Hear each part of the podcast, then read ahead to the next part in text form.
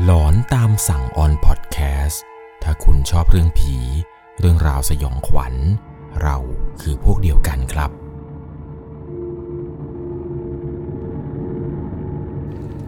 สวัสดีครับทุกคนครับ ขอต้อนรับเข้าสู่ช่วงหลอนตามสั่ง อยู่กับผมครับ 1 1 LC เร็วๆนี้มีใครจะเป็นตัวแทนของโรงเรียนเนี่ยไปเข้าค่ายกิจกรรมอะไรหรือเปล่าครับ ถ้ามีใครจะเป็นตัวแทนของโรงเรียนเนี่ยอยากจะให้ลองฟังเรื่องราวเรื่องนี้ดูครับ หรือในอดีตเนี่ยใครเคยไปเข้าค่ายกิจกรรมกับโรงเรียน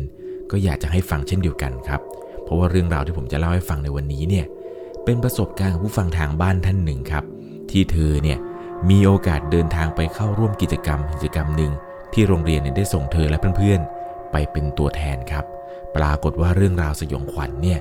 มันได้เกิดขึ้น สิ่งที่เธอไม่คิดว่าจะได้เห็น สิ่งที่เธอไม่คิดว่าจะได้เจอ เธอก็ได้เห็นมากับตาเลยแหละครับ ว่าที่ตรงนั้นมันมีเรื่องราวความสยองขวัญอะไรเกิดขึ้น ใน EP นี้เนี่ยผมขออนุญาตที่จะไม่บอกกันแล้วกันนะครับ ว่าเกิดขึ้นที่จังหวัดใด แต่เอาเป็นว่า เดี๋ยวลองฟังไปเรื่อยๆครับ เดี๋ยวลองฟังดู ผมจะใบให้ฟังแล้วกันว่า สถานที่ที่ผมจะเล่าให้ฟังนี้เนี่ยมันเป็นสถานที่ที่อยู่จังหวัดใดกันแน่ ก่อนจะเข้าไปรับชมรับฟังกันนี้นะครับ ก่อนอื่นเนี่ยผมต้องขอบอกทุกคนก่อนเลยว่า จะต้องใช้วิจารณญาณในการรับชมรับฟังกันให้ดีๆ เรื่องราวในวันนี้ครับ ถูกส่งมาจากผู้ฟังทางบ้านท่านหนึ่ง ผมขอใช้นามสมมติว่าคุณมดนะครับ คุณมดเองเนี่ย เดิมทีครับ เธอเป็นคนเกิดที่จังหวัดกาลสินปัจจุบันเนี่ยมาเรียนอยู่ชั้นปีหนึ่งที่ต่างจังหวัด เรื่องนี้เนี่ยมันเกิดขึ้นเมื่อตอนที่เธอเนี่ยอยู่ชั้นม .5 ตอนนั้นครับคุณครูที่โรงเรียนเนี่ยได้มีการเข้าร่วมอบรมกิจกรรม เกี่ยวกับการถ่ายภาพถ่ายวิดีโอ การตัดต่อการเขียน storyboard อะไรต่างๆ โดยจะได้ส่งตัวแทนของแต่ละโรงเรียนนี่นะครับ เข้าไปร่วมอบรมทั้งหมด 5 คน สมาชิกที่ไปในตอนนั้นเนี่ยก็จะมีบิ๊กครับบิ๊กเนี่ยเป็นน้องรุ่นเล็กสุดเลยในกลุ่ม แล้วก็มีแดน มีเจน มีปลื้ม แล้วก็มีคุณมดนี่แหละครับ ทั้ง 5 คนนี้ คือตัวแทนของโรงเรียนครับ ที่จะไปเข้าร่วมกิจกรรมในครั้งนี้กัน สถานที่ที่พวกเขาจะไปเข้าอบรมกันเนี่ย มันก็เป็นรีสอร์ทรีสอร์ทหนึ่งครับ ผมขออนุญาตที่จะไม่บอกกันแล้วกันว่าที่นี่เนี่ยมันคือที่ไหนกัน แต่มันตั้งอยู่ในจังหวัดจังหวัดนี้นี่แหละครับ ที่มีอักษรย่อสามพยางค์ห่างจากกรุงเทพประมาณ 510 กิโลเมตร สถานที่ตรงนี้เนี่ยถูกใช้ในการจัดกิจกรรมครับ นั่นก็คือวันที่ 12 13 14 ระยะเวลาทั้งหมดเนี่ยก็จะเป็น 3 วัน 2 คืน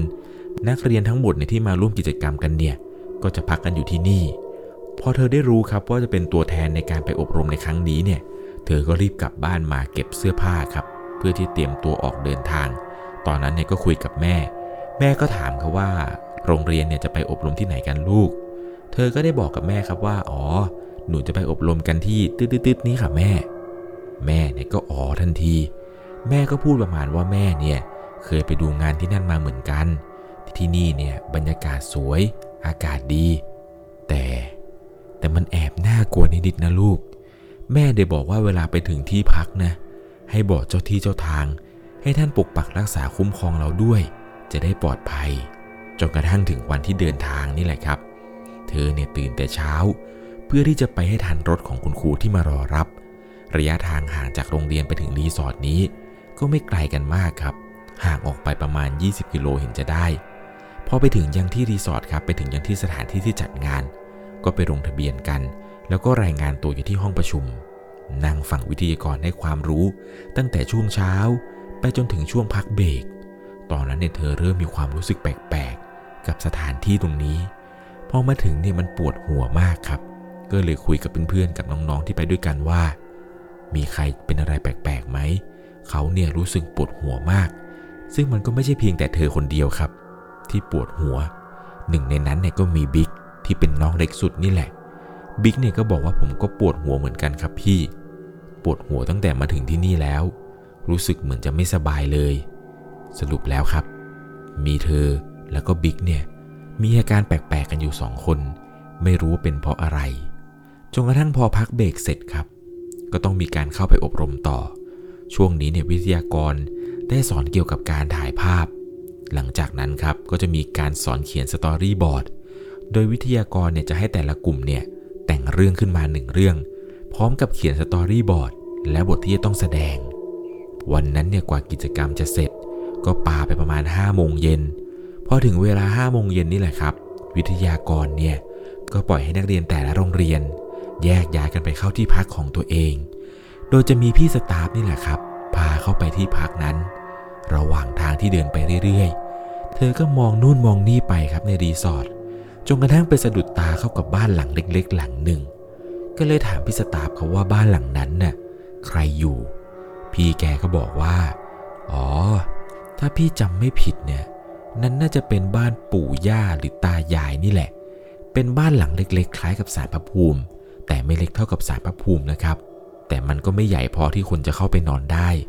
พี่สตาฟเนี่ยก็บอกว่า ไปไหว้ท่านก่อนก็ได้นะ ท่านจะได้ปกปักรักษาคุ้มครองพวกเรา เธอเองเนี่ยก็ยิ้มให้กับพี่สตาฟแล้วก็เดินไปเรื่อยๆครับ จนไปถึงที่พัก ก็มัวแต่ดูบ้านหลังนั้นตลอดทาง จนลืมเรื่องที่แม่บอกไปเลย พอได้เข้าที่พักนี่แหละครับ ปรากฏว่าที่พักที่เธอได้พักคืนนี้เนี่ย มันเป็นบ้านหลังใหญ่ หลังเนี่ยใหญ่มากครับ ซึ่งก็ไม่เพียงแต่เธอ 5 คนนะครับ ที่เป็นตัวแทนของโรงเรียน จะพักกันในบ้านหลังใหญ่หลังนี้ แต่มันก็มีอีกโรงเรียนหนึ่งครับ ที่มาพักอยู่ด้วยกัน ที่นี่เนี่ยสวยมาก จุนักเรียนได้ประมาณ 10 กว่าคน บ้านที่พวกเธอได้พักกันเนี่ย มันเป็นบ้านสองชั้นครับ ใต้ถุนเนี่ยจะมีห้องน้ำสองห้อง แล้วก็มีห้องเก็บของ ส่วนชั้นบนเนี่ยก็มีห้องน้ำเช่นเดียวกัน ข้างในเนี่ยเป็นห้องโล่งๆ แล้วก็จะมีแบ่งห้องนอนเป็นสองห้อง ห้องนอนหนึ่งเนี่ยเธอนอนประมาณ 4 คน แล้วก็มีห้องอีกห้องหนึ่งครับ ที่เป็นห้องว่างๆเนี่ย พวกเธอนั้นนอนกันทั้งหมด 5 คน ถ้าเปิดประตูเข้าห้องมาเนี่ย จะเห็นเป็นที่นอนฝั่งละสองที่ครับ เธอเนี่ยเลือกนอนฝั่งซ้าย เปิดหน้าต่างออกไปเนี่ยจะเห็นเป็นหนองน้ำส่วนเพื่อนที่เหลือเนี่ยนอนติดฝั่งขวากับทางเดิน ซึ่งตอนนั้นเนี่ยมันก็แปลกมากครับ ที่เพื่อนทั้งหมดเนี่ยสี่คนไปนอนรวมกันอยู่ตรงนั้นทั้งหมด แล้วปล่อยให้เธอเนี่ยนอนอยู่คนเดียวครับ ฝั่งนี้ฝั่งเดียว ทีแรกเนี่ยเธอก็คิดว่า สงสัยเนี่ยมันคงไม่อยากจะนอนกันฝั่งนี้มั้ง ก็เลยไม่ได้เอะใจอะไร เธอเนี่ยรู้สึกดีใจซะอีก ที่ไม่ต้องมีเพื่อนเนี่ยมานอนเบียดด้วย วันนั้นเนี่ยเธอก็นอนอยู่คนเดียวนี่แหละครับ ฝั่งนี้โดยที่เพื่อนเนี่ยมันไปนอนเบียดกัน หลังจากที่เธอได้เก็บข้าวเก็บของเข้าที่พักอะไรเสร็จแล้วครับ ช่วงเวลาประมาณ6โมงเย็นคณะวิทยากรเนี่ยเขาได้มีการประกาศเรียกนักเรียนทุกคนครับ เพื่อให้มาประชุมกันอีกรอบหนึ่ง โดยช่วงเวลา6โมงเย็นในครั้งนี้ จะมีการพาเดินสำรวจสถานที่ถ่ายทำหนังสั้นกัน พอมาถึงรวมตัวอะไรกันเสร็จแล้วนี่แหละครับ วิทยากรเนี่ยก็พาเดินรอบๆรีสอร์ทนี้ แล้วก็บอกนักเรียนทุกๆคนครับว่า จุดตรงนี้เนี่ยจะต้องทำอย่างงู้นอย่างนี้นะอะไรยังไง จนกระทั่งอธิบายเสร็จครับ ถึงเวลาทานข้าวเย็นของเด็กๆ พอดี ช่วงนั้นเนี่ยเธอกับเพื่อนเนี่ยหิวข้าวกันมาก ก็กินข้าวกันอย่างอร่อยอร่อย แล้วก็ชมบรรยากาศรีสอร์ทเนี่ยไปกันอย่างเพลิดเพลิน อาหารก็อร่อย บรรยากาศก็ดีสถานที่ตรงนี้ครับแม้ว่าจะไม่ค่อยมีหลอดไฟเยอะมาก คือมันจะมีแค่บางจุด และละจุดเนี่ยมันก็จะห่างกัน เหมือนกับให้เราเนี่ยได้ริมรสกลิ่นไอของธรรมชาติ ความเป็นอยู่อะไรต่างๆ บรรยากาศแบบนี้เนี่ยมันชวนหลอนมากๆ หลังจากที่พวกเธอครับ กินอาหารทานข้าวกันเสร็จ ก็พากันเดินทางกลับไปยังที่พัก ด้วยความที่อินกับธรรมชาติแล้วก็บรรยากาศ พวกเธอเองเนี่ยเลยไปยืนถ่ายรูปกันอยู่ตรงใต้เสาไฟ ตรงนั้นเนี่ยเหมือนกับจะมีโคมไฟอยู่ ถ่ายรูปเสร็จเนี่ยก็อัพลงสตอรี่หน่อย ในขณะที่กำลังถ่ายนั้น เริ่มมีความรู้สึกแปลกๆ รู้สึกว่าเวลาที่เดินไปไหนมาไหน มักจะมีคนเนี่ยมองพวกเธอเดินตามอยู่ตลอดเวลา เธอมักจะหันซ้ายหันขวา มองไปตามที่เธอเนี่ยรู้สึกว่ามีคนมองมา แต่ก็ไม่ได้เจออะไร ระหว่างทาง เธอเนี่ยกลัวมาก เลยตัดสินใจก้มหน้ามองไปที่พื้น คิดในใจว่านี่เหมือนกับอยู่ในหนังผีเลยว่ะ ในระหว่างที่เดินกันไปอยู่นี้ เดินกันไปทั้งหมดห้าคนเนี่ย แต่เงาที่เธอเห็นนั้น เธอเห็นมีเงาหกคน มันมีเงาปริศนาเพิ่มขึ้นมาอีกคนหนึ่ง ตอนนั้นเนี่ยเธอตกใจมากครับ เธอพยายามนับแล้วนับอีก แล้วก็ขยี้ตาตัวเองอีกครั้งหนึ่ง พอลืมตาขึ้นมา ปรากฏว่าอีกเงาเงาหนึ่งที่เธอนับได้เป็นเงาที่หกเนี่ย มันหายไป เธอก็เลยบอกเพื่อนๆเขาว่ารีบเดินกันดีกว่า ว่าน่าจะไม่ปลอดภัยเท่าไหร่วะ ทุกคนตอนนั้นห้าคนเนี่ยพากันรีบจ้ำเดินเข้าไปถึงในตัวที่พัก พอไปถึงเนี่ยก็อาบน้ำอาบท่ากันครับ อาบเสร็จอะไรเสร็จเนี่ยก็มาเริ่มถ่ายทำฉากกลางคืนก่อนเลย ตอนนั้นเนี่ยพวกเธอเนี่ยคิดบทคร่าวๆมาจากโรงเรียนกันแล้ว พอมาถึงที่อบรมเนี่ยก็แค่เขียน storyboard แล้วก็ส่ง ด้วยความที่ว่าบ้านหลังนี้ที่เธอมาพักกันเนี่ยแหละครับ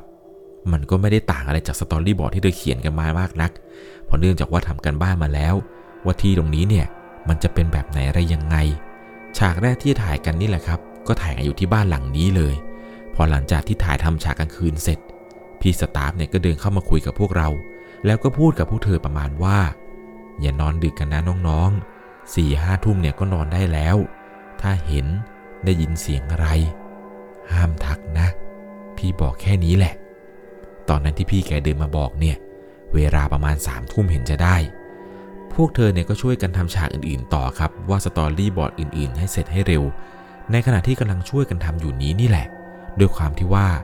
บ้านที่พวกเธออาศัยกันอยู่เนี่ยมันเป็นบ้านยกสูง แล้วมันก็สามารถมองจากข้างบนนี่แหละครับ มันจะมีช่องเนี่ยให้สามารถมองเห็นด้านล่างได้ พวกเธอเนี่ยก็ทำไป แล้วก็ไปสังเกตไอ้ตรงร่องไม้ที่อยู่บนบ้านนี่แหละครับ มันจะเป็นร่องเหมือนกับฝาไม้บ้านแบบบ้านโบราณนะครับ ที่มันจะเป็นไม้ฝาแผ่นเนี่ย วางเรียงต่อๆกัน แล้วมันก็จะมีร่องตรงกลางเหมือนกับบ้านต่างจังหวัดนะครับ นึกภาพออกไหมร่องนี้แหละครับ พวกเธอเนี่ยทำกันไปแล้วก็คิดกันไปครับว่าไอ้สีที่พวกเราวาด storyboard กันอยู่นี้เนี่ย ถ้าเกิดมันกลิ้งตกลงไป 5 คนนี้เนี่ย ใครจะเป็นคนลงไปเก็บ ถ้าบังเอิญมันกลิ้งตกไปจริง ๆ เธอเนี่ยก็มองลงไปดูตรงใต้ถุนบ้านนั่นแหละครับ เพราะว่าตรงนี้เนี่ยมันก็แอบน่ากลัวอยู่เหมือนกัน กลางค่ำกลางคืนแล้ว ถ้าจะลงไปเก็บคนเดียวเนี่ย ก็น่ากลัวจริงๆ ระหว่างที่กำลังคิดกันอยู่นี้แหละครับ เจนเนี่ยก็พูดขึ้นมาว่า เฮ้ย เธอก็หันไปมองเจนครับ แล้วเจนก็บอกว่า มึง สีกลิ้งตกลงไป แล้วสีที่กลิ้งตกลงไปนี่ดันเป็นสีดำด้วยแหละครับ สีนั้นเนี่ยมันจำเป็นมากๆ ที่จะต้องใช้ในการวาด storyboard แล้วก็คุยกันครับตอนนี้ 5 คน ใครจะลงไปเก็บบิ๊กเนี่ยมันนั่งหน้าซีด ไม่พูดไม่จา แดนเนี่ยมันหลับอยู่ในห้องครับ เธอเนี่ยก็เลยพูดขึ้นมาว่า เฮ้ยไม่เป็นไรหรอกไม่เป็นไรหรอก ใช้สีอื่นก็ได้ แล้วก็ช่วยกันทำไปครับ เวลาประมาณ4ี่ทุ่มกว่าๆได้ประมาณ 70%ยังไม่เสร็จดีมาก ในตอนที่เธอกับเพื่อนๆที่ช่วยทำอยู่นี้ ก็เริ่มมีความรู้สึกเหมือนกับว่า มันมีสายตาเนี่ยมาจ้องพวกเธอดูตลอดเวลาเลย เหมือนมีใครในแอบมองพวกเธอจากช่องเล็กๆ บางครั้งเนี่ยก็มีความรู้สึกเหมือนกับว่ามีใครเนี่ยจะมาแตะที่ตัวเพื่อนของเธอแล้วก็ตัวเธอ ตอนนั้นเนี่ยทำไปก็ระแวงไปครับ ตัดสินใจมองไปที่ใต้ถุนบ้านอีกครั้งหนึ่ง เพื่อดูว่าไอ้สีดำที่มันตกลงไปเนี่ยจะพอลงไปเก็บได้ไหม คือถ้ามันอยู่ในระยะสายตาเนี่ยชวนเพื่อนทั้ง 3-4 คนเนี่ยลงไป ก็น่าจะไม่มีปัญหาอะไร แต่พอมองลงไป ปรากฏว่าเธอเนี่ยก็ไม่เห็นอะไรครับ ในระหว่างที่กำลังเพ่งมองอยู่นี้ ก็พยายามถามเพื่อนตลอดครับว่าสีดำที่ตกลงไปเนี่ย มันตกไปตรงไหนวะ เธอก็มองก้มมองแล้วมองอีกแต่ก็หาไม่เจอ ด้วยความที่ว่าก้มนานไปหน่อยครับ สักพักหนึ่งเนี่ย เลือดกำเดาเธอนั้นไหล เลือดกำเดาเนี่ยไหลออกจากจมูกครับ ไหลหยดลงไปตรงร่องนั้น แล้วมันก็หล่นลงไปตรงใต้ถุนบ้าน เธอก็รีบวิ่งไปเข้าห้องน้ำแล้วก็ส่องกระจกดูตัวเองครับ ในขณะที่เลือดเนี่ยไหลหยดลงไปในอ่าง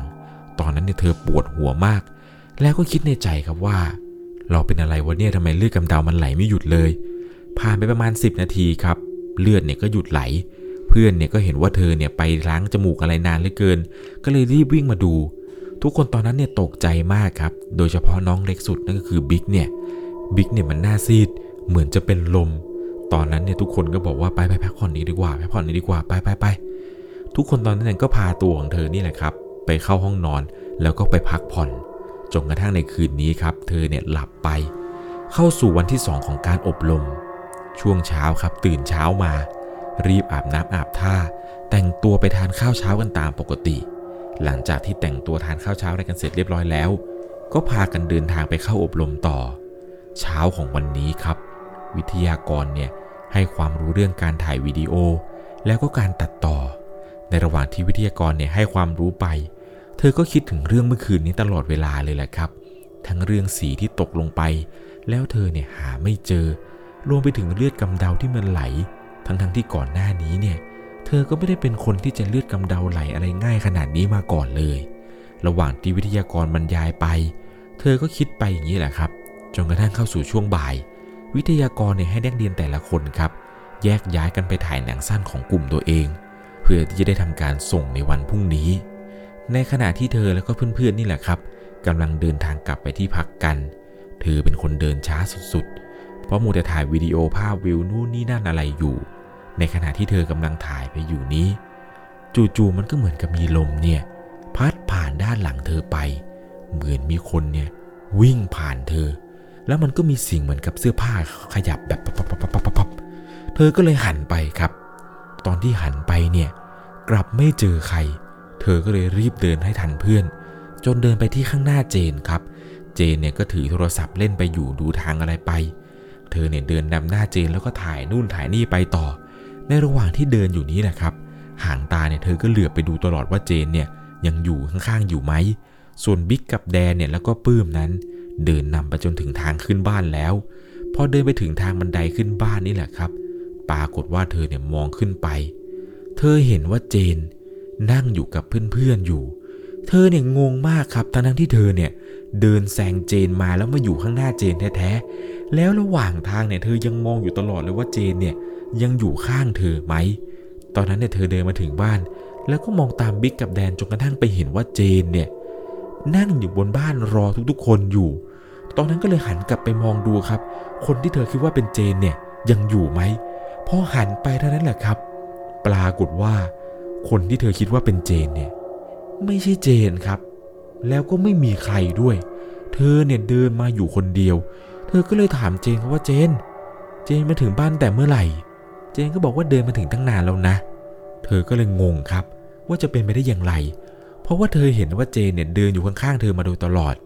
ก็เลยถามว่าเมื่อกี้เจนได้เดินอยู่ข้างเราปะเจนก็บอกว่าเปล่า เราเดินนำหน้ามดมาแล้ว ตอนนั้นในโพอได้ฟังเนี่ยเธอก็ช็อกเหมือนกันครับ แล้วเธอก็อดสงสัยไม่ได้ว่า แล้วที่เราเดินมาด้วยกันเมื่อกี้เนี่ย ถ้าไม่ใช่เจนแล้วเป็นใครกัน พอเพื่อนทั้งหมดทุกคนเนี่ย อยู่กันพร้อมหน้าพร้อมตาเลยอยู่ที่บ้านตรงนั้น พอหลังจากที่คุยกับเพื่อนได้สักพักหนึ่งเวลากดว่าเลือดกำเดาเธอเนี่ยก็ไหลมาอีก ตอนนั้นเธอรู้สึกแย่มากๆ เหมือนกับตัวเองจะไม่ค่อยสบายด้วย หลังจากที่พักเหนื่อยอะไรเสร็จนี่แหละครับ จนเลือดมันหยุดไหล ก็พากันไปถ่ายวิดีโอในตอนช่วงเย็นต่อ ถ่ายกันไปเรื่อยครับ จนใกล้จะเสร็จ แล้วเหมือนกับว่ามันจะมีฉากฉากหนึ่งที่จะต้องถ่ายฉากกลางคืนกันอีกรอบหนึ่งพวกเธอเนี่ยก็ไปเตรียมตัวอาบน้ำอาบท่า แล้วก็ไปกินข้าวกันครับ หลังจากที่กินข้าวกันเสร็จเนี่ยก็จะกลับมาถ่ายฉากกลางคืนกันต่อ แต่หลังจากที่กินข้าวเสร็จนี่แหละครับ พวกเธอเนี่ยมายืนล้างมืออยู่ที่อ่างล้างหน้า ตรงโรงอาหารนั้น อ่างล้างมือเนี่ยมันจะมีสองฝั่ง บริเวณข้างหลังอ่างเนี่ยถัดไป มันจะมีโต๊ะหินอ่อนสำหรับนั่งชมบรรยากาศ ระหว่างล้างมืออยู่กับบิ๊กอยู่ฝั่งหน้า ส่วนแดนเจนปื้มเนี่ยล้างมือกันอยู่ฝั่งหลัง เธอเนี่ยเป็นคนที่ทำอะไรก็ช้าไปหมดครับ โดยเฉพาะเรื่องความสะอาด พอหลังจากที่เธอล้างมือเสร็จแล้วนี่นะครับกำลังจะเดินออก ซึ่งก่อนหน้านั้นเนี่ยเพื่อนคนอื่นนะครับล้างมือเสร็จเขาก็เดินกันไป พอเธอล้างมือเสร็จเนี่ยเธอก็เห็นครับว่า แดนเนี่ยยังคงยืนล้างมืออยู่ฝั่งตรงข้ามอยู่เลย เธอก็ค่อยเดินออกจากจุดนั้น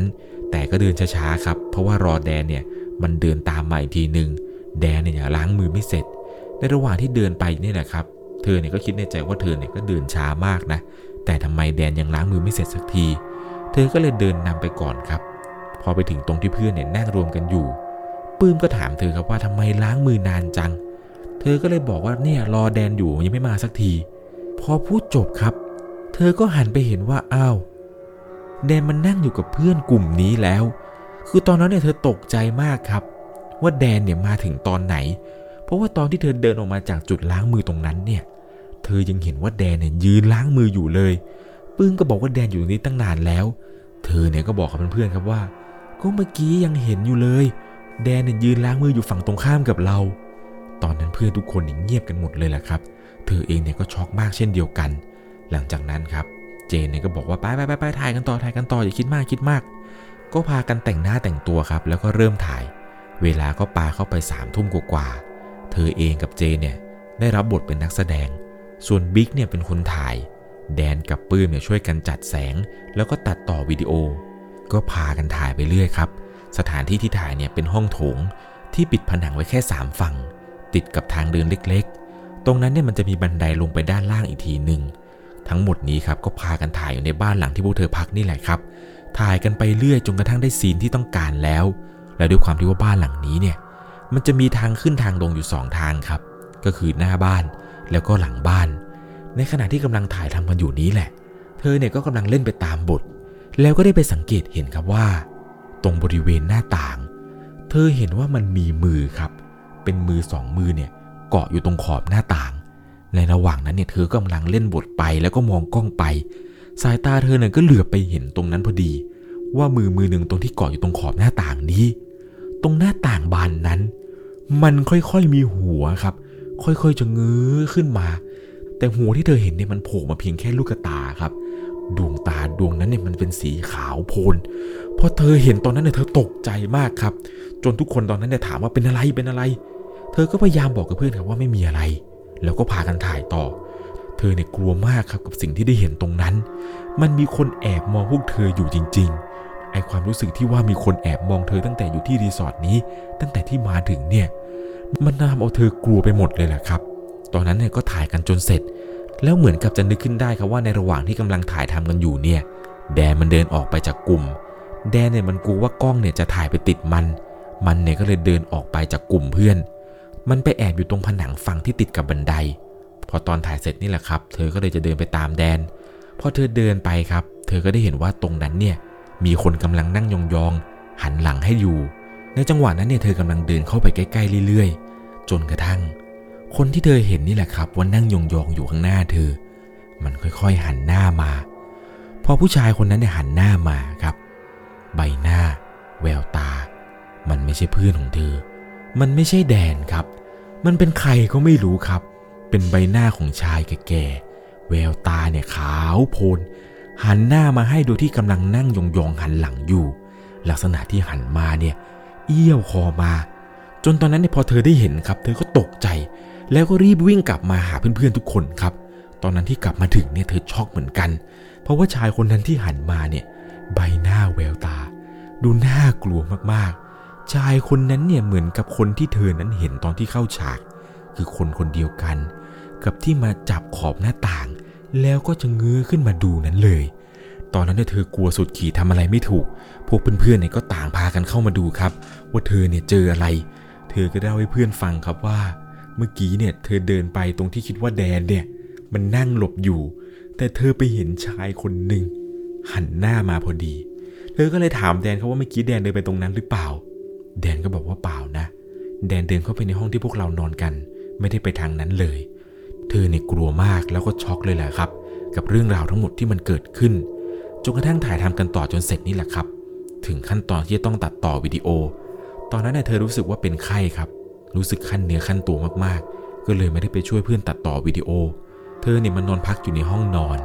ในขณะที่เธอกำลังนอนอยู่ปรากฏว่าเลือดกำเดาเนี่ยมันก็ไหลอีกแล้ว นี่น่าจะเป็นการมาอบรมที่เธอรู้สึกว่าทรมาน แล้วก็น่ากลัวที่สุดในชีวิตเลย จนกระทั่งถึงเช้าครับ เป็นเช้าที่ทุกคนนั้นรอคอยกันมาก วันนี้เนี่ยจะได้ดูหนังสั้นของเพื่อนๆแต่ละโรงเรียนกัน โรงเรียนไหนเนี่ยทำได้ดี ก็จะมีรางวัลด้วย โรงเรียนเธอเนี่ยได้รางวัลชมเชยครับ อันดับ 4 ได้เงินรางวัลมาประมาณ 1,000 บาท ทั้งหมดตอนนั้นที่มาเข้าอบรมกันเนี่ยมีประมาณ 10-12 โรงเรียนเห็นจะได้ หลังจากที่มีการประกาศผลอะไรรางวัลเสร็จเรียบร้อยแล้ว ก็เป็นการปิดอบรมครับแยกย้ายกันกลับบ้าน เธอกับเพื่อนเนี่ยก็ขึ้นไปเก็บของ ในขณะที่เธอกำลังเดินไปเนี่ย ก็รู้สึกเหมือนกับว่ามีคนเนี่ยเดินตามเธอมาโดยตลอด พอเธอได้ยินเสียง เป็นเสียงเหมือนกับมีฝีเท้าเนี่ย ค่อยๆก้าวตามเธอไปเรื่อยๆเรื่อยๆ จนเธอเนี่ยไม่กล้าที่จะหันไปมองแล้วล่ะครับ เพราะไอ้ความรู้สึกต่างๆ ที่มันเกิดขึ้นอยู่ในที่ตรงนี้เนี่ย เธอได้เห็นแล้วว่า มันมีอะไรแปลกๆเกิดขึ้น ตอนนั้นเนี่ยรีบเก็บข้าวเก็บของอย่างไว จนกระทั่งขึ้นรถกลับบ้านนี้ รถเนี่ยได้พาเธอออกจากเขตบริเวณตรงนี้ไป เธอเริ่มรู้สึกโล่งใจขึ้นมาอย่างบอกไม่ถูก อาการปวดหัวอาการงงๆอะไรต่างๆ เนี่ย มันก็ค่อยๆหายไป และในระหว่างการเดินทางบนรถเนี่ย ก็ได้มีการคุยกันครับ ถึงเรื่องราวต่างๆ ที่เกิดขึ้น ได้มีการเล่าให้กับเพื่อนๆ ได้ฟังกันครับ ว่ามีใครเจออะไรบ้าง เธอก็เปิดประเด็นก่อนเลยครับว่าจำได้ไหม ที่พวกเรากินข้าวกันเสร็จอะและไปยืนถ่ายรูปตรงเสาไฟ เราเห็นว่าเงาใครก็ไม่รู้ แทรกขึ้นมาจากกลุ่มพวกเราคนหนึ่ง นี่แหละคือสาเหตุที่ว่าทำไมต้องบอกพวกเราเนี่ยรีบขึ้นห้องกันในวันนั้น เพื่อนทุกคนเนี่ยก็บอกว่าเชี่ยขนลุกว่าเธอก็เล่าให้ฟังต่อครับว่า แล้วเวลาเดินไปไหนมาไหนนะ ก็จะรู้สึกเหมือนกับมีคนเดินตามตลอดเลย มันเป็นความรู้สึกที่โคตรอึดอัด ไม่ได้กลัวนะ แต่ว่าไม่ชอบเลยว่ะเหมือนมีอะไรบางอย่างเนี่ยมาติดตามพวกเราตลอดเวลาเลยจำได้ไหมตอนที่ฉายฉากกลางคืนกันเสร็จอะ ที่มานั่งเขียนสตอรี่บอร์ดกันแล้วสีตกอะมีใครมีความรู้สึกว่าพวกเราเนี่ยโดนมองจากข้างล่างหรือเปล่าวะ บิ๊กเนี่ยมันก็พูดขึ้นมาครับว่า ชัดเลยพี่ ถ้าพี่คิดว่ามีคนมองจากด้านล่างอะ ตอนนั้นเนี่ยผมเห็นเป็นผู้หญิง ใส่ชุดไทย เหมือนกับเป็นชุดไทยอีสานโบราณ จ้องพวกเราขึ้นมาจากด้านล่าง ผมกลัวมาก เธอเนี่ยก็เลยพูดขึ้นมาว่า พี่ก็ว่าทำไมวันนั้นเราทำหน้าซีดขนาดนั้น บิ๊กเนี่ยมันก็เล่าให้ฟังต่อว่า พี่จำได้ไหม คืนสองอะที่เราฉายฉากกลางคืนเพิ่มกันอีก ผมเห็นเป็นตาแก่ๆหลังค่อมๆแกค่อยๆเดินขึ้นบันไดมา แล้วสักพักหนึ่งเนี่ย แกก็โผล่หน้ามาดูพวกเรา หลังจากนั้นเนี่ยแกก็เดินลงบันไดกลับไป ตอนนั้นเองเธอก็บอกว่าเชี่ยกูว่าแล้ว กูเห็นคนนั่งยองๆอยู่ตรงนั้นน่ะกูว่าแล้วต้องไม่ใช่พวกเราอย่างแน่นอน กูคิดว่าเป็นแดน ตอนนั้นทุกคนกลัวมากครับ คุณมดเองเนี่ยก็เลยบอกว่าคนที่เองเห็นเนี่ยใช่คนที่ตาขาวๆวะบิ๊กเนี่ยมันก็บอกว่าใช่เลยพี่ คนนั้นแหละที่ผมเห็น ตาเนี่ยขาวโพลนเลยน่ากลัวมาก แล้วทุกคนในรถเนี่ยต่างพากันขนลุกพากันกลัวกันหมดเลยครับ แม้ว่าทุกคนเนี่ยจะไม่ได้เจอ แต่เรื่องนี้ครับ ทั้งเธอแล้วก็บิ๊กเนี่ยเห็นเรื่องราวแปลกๆด้วยกันทั้งคู่ เธอเองเนี่ยก็ไม่รู้เหมือนกันครับว่าสาเหตุที่เธอกับบิ๊กเนี่ย รู้สึกว่าไม่สบายรู้สึกว่าเป็นขั้นเนื้อขั้นตัวเนี่ย นี่มันจะเป็นแบบรางบอกเหตุอะไรบางอย่างหรือเปล่า หรืออาจจะเป็นเพราะว่า เธอกับบิ๊กเนี่ยไม่สบายทำให้เหมือนกับว่าจิตใจกับร่างกายของเธอเนี่ยอ่อนแอ เลยได้เห็นเรื่องอะไรแบบนี้ง่ายกว่าคนอื่นๆ นี่ก็เป็นประสบการณ์ครับ ที่คุณมดเองเนี่ยได้ไปเจอมา ตอนที่ได้ไปเข้าค่ายอบรมในสถานที่แห่งนั้น คุณมดเองเนี่ยบอกว่าสถานที่ตรงนี้เนี่ยมันน่ากลัว ถ้าครั้งหน้าครับโรงเรียนส่งเธอมาที่นี่เองเธอก็จะไม่มาแล้วล่ะครับ เพราะว่าเธอนั้นกลัวมากกับการได้เห็น แล้วก็เจอเรื่องราวแปลกๆอะไรแบบนี้ ยังไงแล้วนะครับ เรื่องราวทั้งหมดนี้เนี่ยผมต้องขอบอกทุกคนก่อนเลยว่า จะต้องใช้วิจารณญาณในการรับชมรับฟังกันให้ดีๆ เพราะบางทีแล้วครับเรื่องราวทั้งหมดที่เกิดขึ้นนี้เนี่ยบางทีคุณไม่ได้เจอ แต่คนอื่นเนี่ยเขาไปเจอมา ซึ่งถ้าคุณไม่เจอกับตัวเองเนี่ยคุณจะไม่รู้หรอกครับ ว่าบรรยากาศ ความสยองขวัญในวันนั้นเนี่ยมันน่ากลัวขนาดไหน ยังไงแล้วนะครับ ถ้าใครจะไปเข้าค่ายอบรมในสถานที่ต่างๆ เนี่ยก็ไปไหว้เจ้าที่เจ้าทางขออนุญาตเขาก่อนแหละครับ เพราะบางทีแล้วเนี่ยเราเผลอทำอะไรไปแบบไปเป็นการลบหลู่โดยที่เราไม่ได้ตั้งใจก็ดีเนี่ยบางทีนะครับ จากหนักมันจะได้เป็นเบานั่นเอง เรื่องราวทั้งหมดนี้เนี่ยแหละครับ เกิดขึ้นที่รีสอร์ทรีสอร์ทหนึ่งในจังหวัดที่ผมใบ้ให้ว่า จังหวัดนี้เนี่ยสามพยางค์ ห่างจากกรุงเทพไป 510 กิโลเมตรครับ ก็ลองเอาไม้บรรทัดมาวัดดูก็ได้ครับ ว่าจากกรุงเทพไปถึงจังหวัดนี้เนี่ย 510 กิโลเมตรเนี่ย มันขนาดไหน ยังไงแล้วนะครับ ถ้าผู้ฟังทางบ้านท่านใด มีเรื่องราวความสยองขวัญอะไร อยากจะแชร์ อยากจะมาถ่ายทอดให้ผมได้ฟังอีก ก็สามารถส่งมาได้ครับที่ fanpage Facebook 1LC ผมยังรออ่านเรื่องราวของทุกคนอยู่ ยังไงแล้วนะครับ ก่อนจากไปในค่ำคืนนี้ ถ้าคุณชอบเรื่องผี เรื่องราวสยองขวัญ เราคือพวกเดียวกันครับ ยังไงแล้ว ใครที่กำลังจะไปเป็นตัวแทนเข้าค่ายอะไรบางอย่างของโรงเรียน ก็ลองคิดให้ดีๆแล้วครับ ว่าถ้าไปแล้ว คุณจะไม่โดนผีหลอกเหมือนกับเรื่องราวที่ผมเล่าให้ฟัง สวัสดีครับ สามารถรับชมเรื่องราวหลอนๆเพิ่มเติม ได้ที่ YouTube Channel 1 LC ยังมีเรื่องราวหลอนๆที่เกิดขึ้นในบ้านเรา รอให้คุณแนนได้รับชมอยู่นะครับ